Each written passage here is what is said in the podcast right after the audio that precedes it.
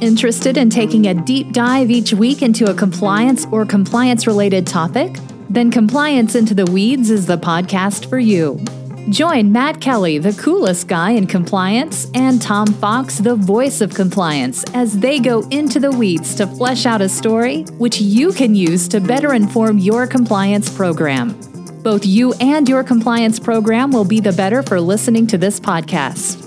Compliance Into the Weeds is a production of the Compliance Podcast Network. Hello, everyone. This is Tom Fox, the voice of compliance, back again with Matt Kelly, the coolest guy in compliance, for another episode of Compliance Into the Weeds. Matt, uh, welcome back.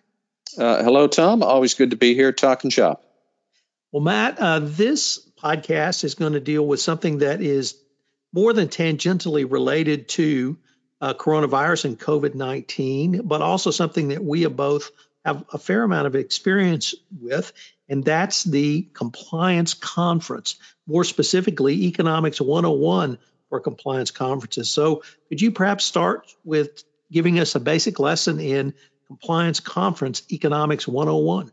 Yeah, sure. So this all came about when uh, a couple of weeks ago, I think on July 15 or so, Society of Corporate Compliance and Ethics announced that its big annual conference uh, scheduled for September uh, in Dallas was going to be canceled in favor of a virtual conference, which I think surprised nobody.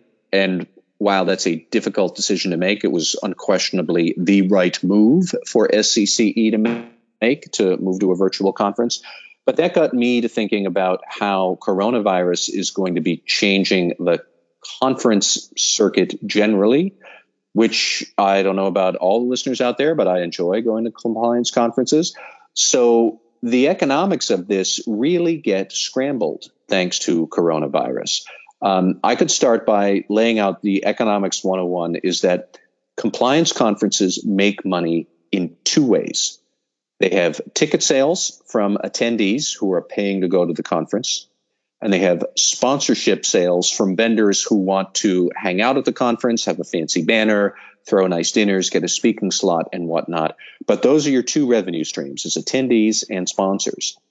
Usually, uh, a good rule of thumb is that your sponsorship sales will cover your fixed costs, and then the attendee sales are the gravy. Um, it's not always like that, but that's always been my rule of thumb when I have programmed conferences, and I've run them large and small over many times over the years.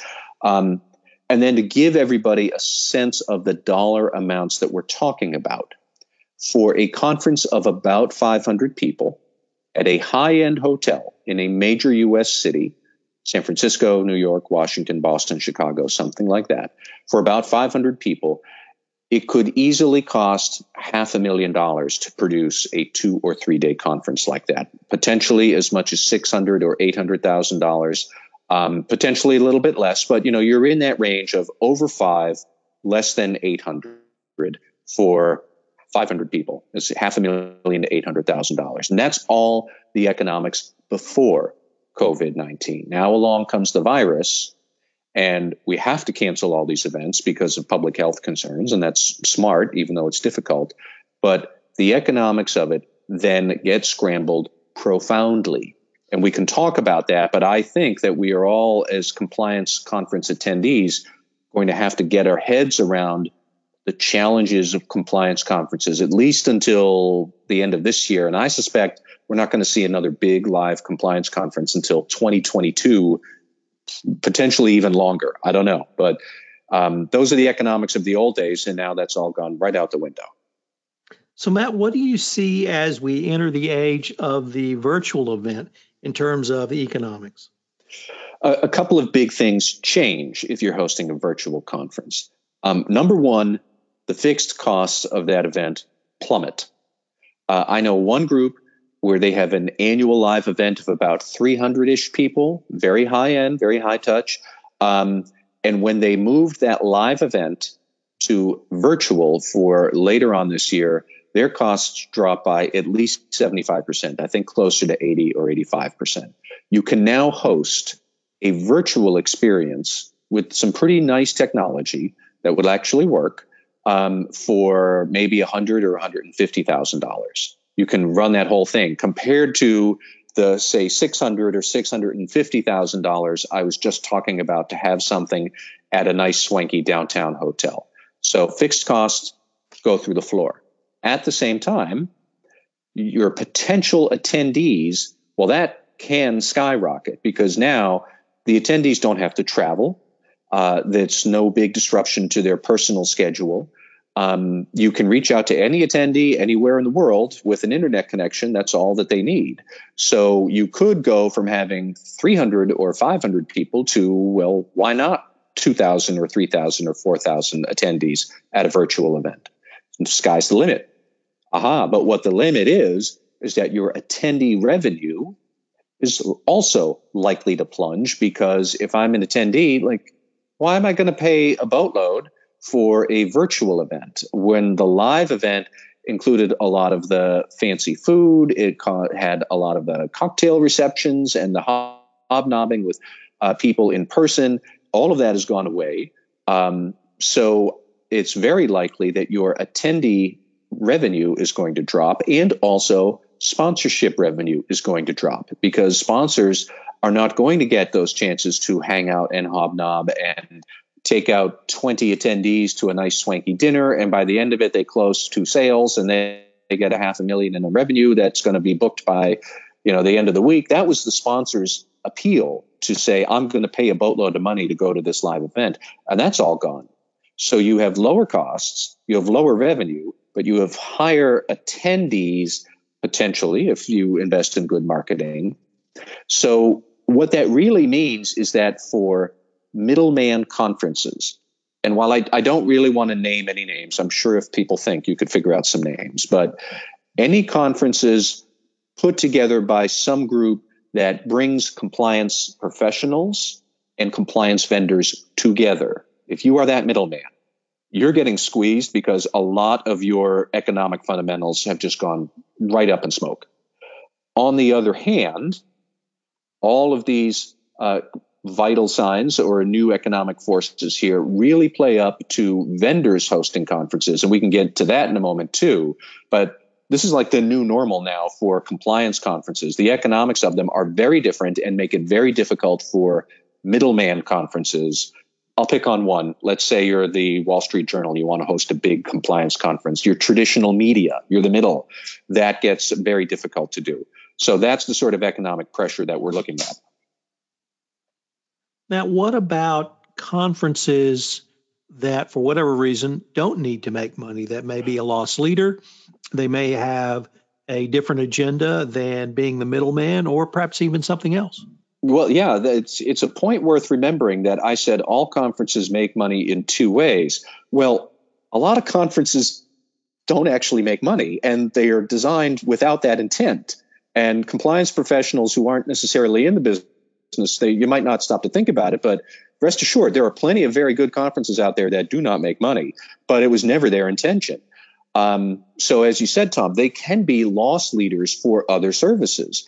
And the disruption that we're seeing to conference economics uh, from the old, well, all of that disruption plays right into what these sort of direct vendors can do for conferences. Um, this is tailor made for if you want to host your own compliance conference so you can sell other services. The costs are going to be low. Um, your ability to get speakers, really good speakers, is going to be easier because if I wanted to have you know Bill Clinton speak at my conference, I would have to make sure that he is available, and I'm going to pay a boatload to fly him in, and there's the speaking fee and the logistics, and that's for a live event. Well, if it's a virtual event, I just have to ask Bill Clinton, are you free to talk for 45 minutes from your own home sometime the next three weeks to pre record everything? That's all I need. And that becomes much easier to get better speakers. Um, and you don't need attendee revenue because you're interested in capturing info about the attendees. And the more attendees you get, the more sales leads you're generating later on, the more this is playing up to your strength. So a whole lot of this starts to work in favor of vendors hosting their own compliance conferences. Um, they'll need to think about how do we have good programming, not just good programming for the greater glory of selling our product, which of course is what they're ultimately going to try to do, but let's not overwhelm the audience attendee with that. Let's have a good, thoughtful discussion about compliance issues generally. They have to figure out how to do that. They have to figure out how to reach the compliance market. Uh, and soliciting people virtually is not necessarily easy. When you think about how many emails you delete without ever reading them, there's a whole lot of marketing emails that it's very tricky to reach that audience. But all of those big fundamentals that are getting squeezed, they do actually lead to a much better environment for vendors and service providers to host events of their own. And is it going to stick? Is it going to succeed? I don't know. But is it easier to try? Yes. The barrier to entry for this is now much, much lower. So we're going to see, I think, a lot of changes in that direction.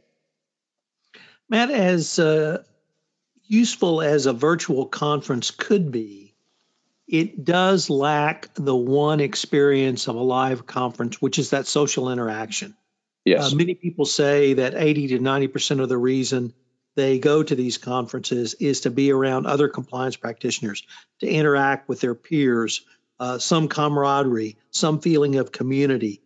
Uh, is this something that can be recreated in the virtual uh, conference arena, or is that to be determined? Uh, I am in the to be determined camp, but uh, ultimately, this is what the attendees say. So, all of you listening who have gone to any virtual conferences, uh, you tell me and Tom what you guys think of this because I am unclear on it. I have gone to some virtual events that I think are very informative. I have registered for other virtual events and forgot that I did and didn't attend a single second of it. Um, and I've attended some that are so boring my eyes want to glaze over. And I'm sure everybody listening, you've had that same experience too. Um, I think that we all are coming from the pre-set mentality of webinars and virtual conferences or are they going to be like webinars all day long for three days or is it going to be a different sort of a model is it going to be a different technology interface where we're all virtual avatars like the Matrix or something like that. I don't know. Um, I think the technology components to have a very good interactive experience are there. I don't know how easy it is for all companies to capitalize that and deliver a good virtual experience. I'll give you my own history from many years ago, more than a few years ago now, in the early 2010s. We tried, I tried to host a virtual conference that involved creating a little profile where you could chat with each other. And every time I tried to chat with a virtual attendee, they deleted themselves and dropped out of the conference. So maybe they didn't like me. Maybe they just wanted the webinars. Maybe my virtual avatar had some sort of virtual body odor. I don't know. But it was not a good experience then. The technology has improved a lot over the last 10 years or so. Um, but like you said, I love the personal interaction, and it's not the same at a virtual conference. It's not the same as a Zoom call.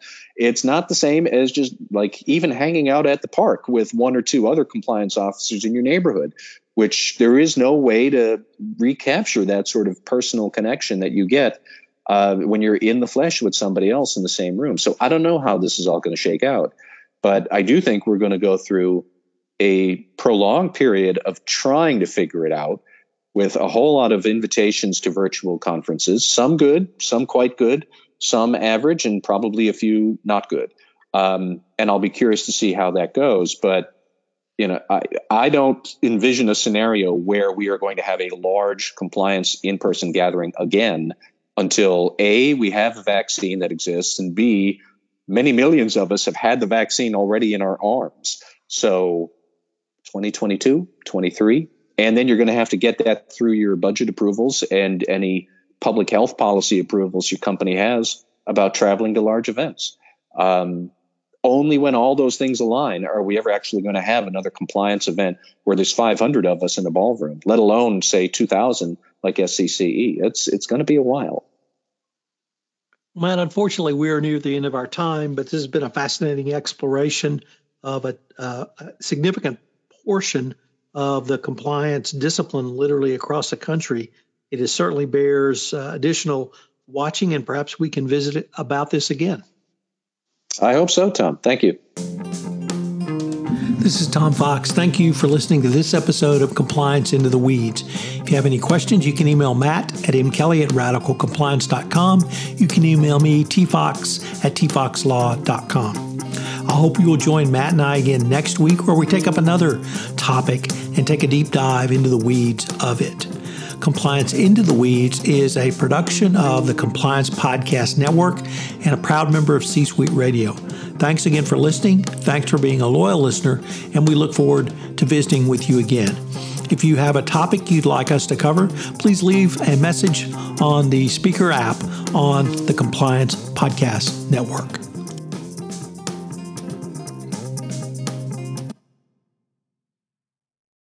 This podcast is a part of the C Suite Radio Network. For more top business podcasts, visit c-suiteradio.com.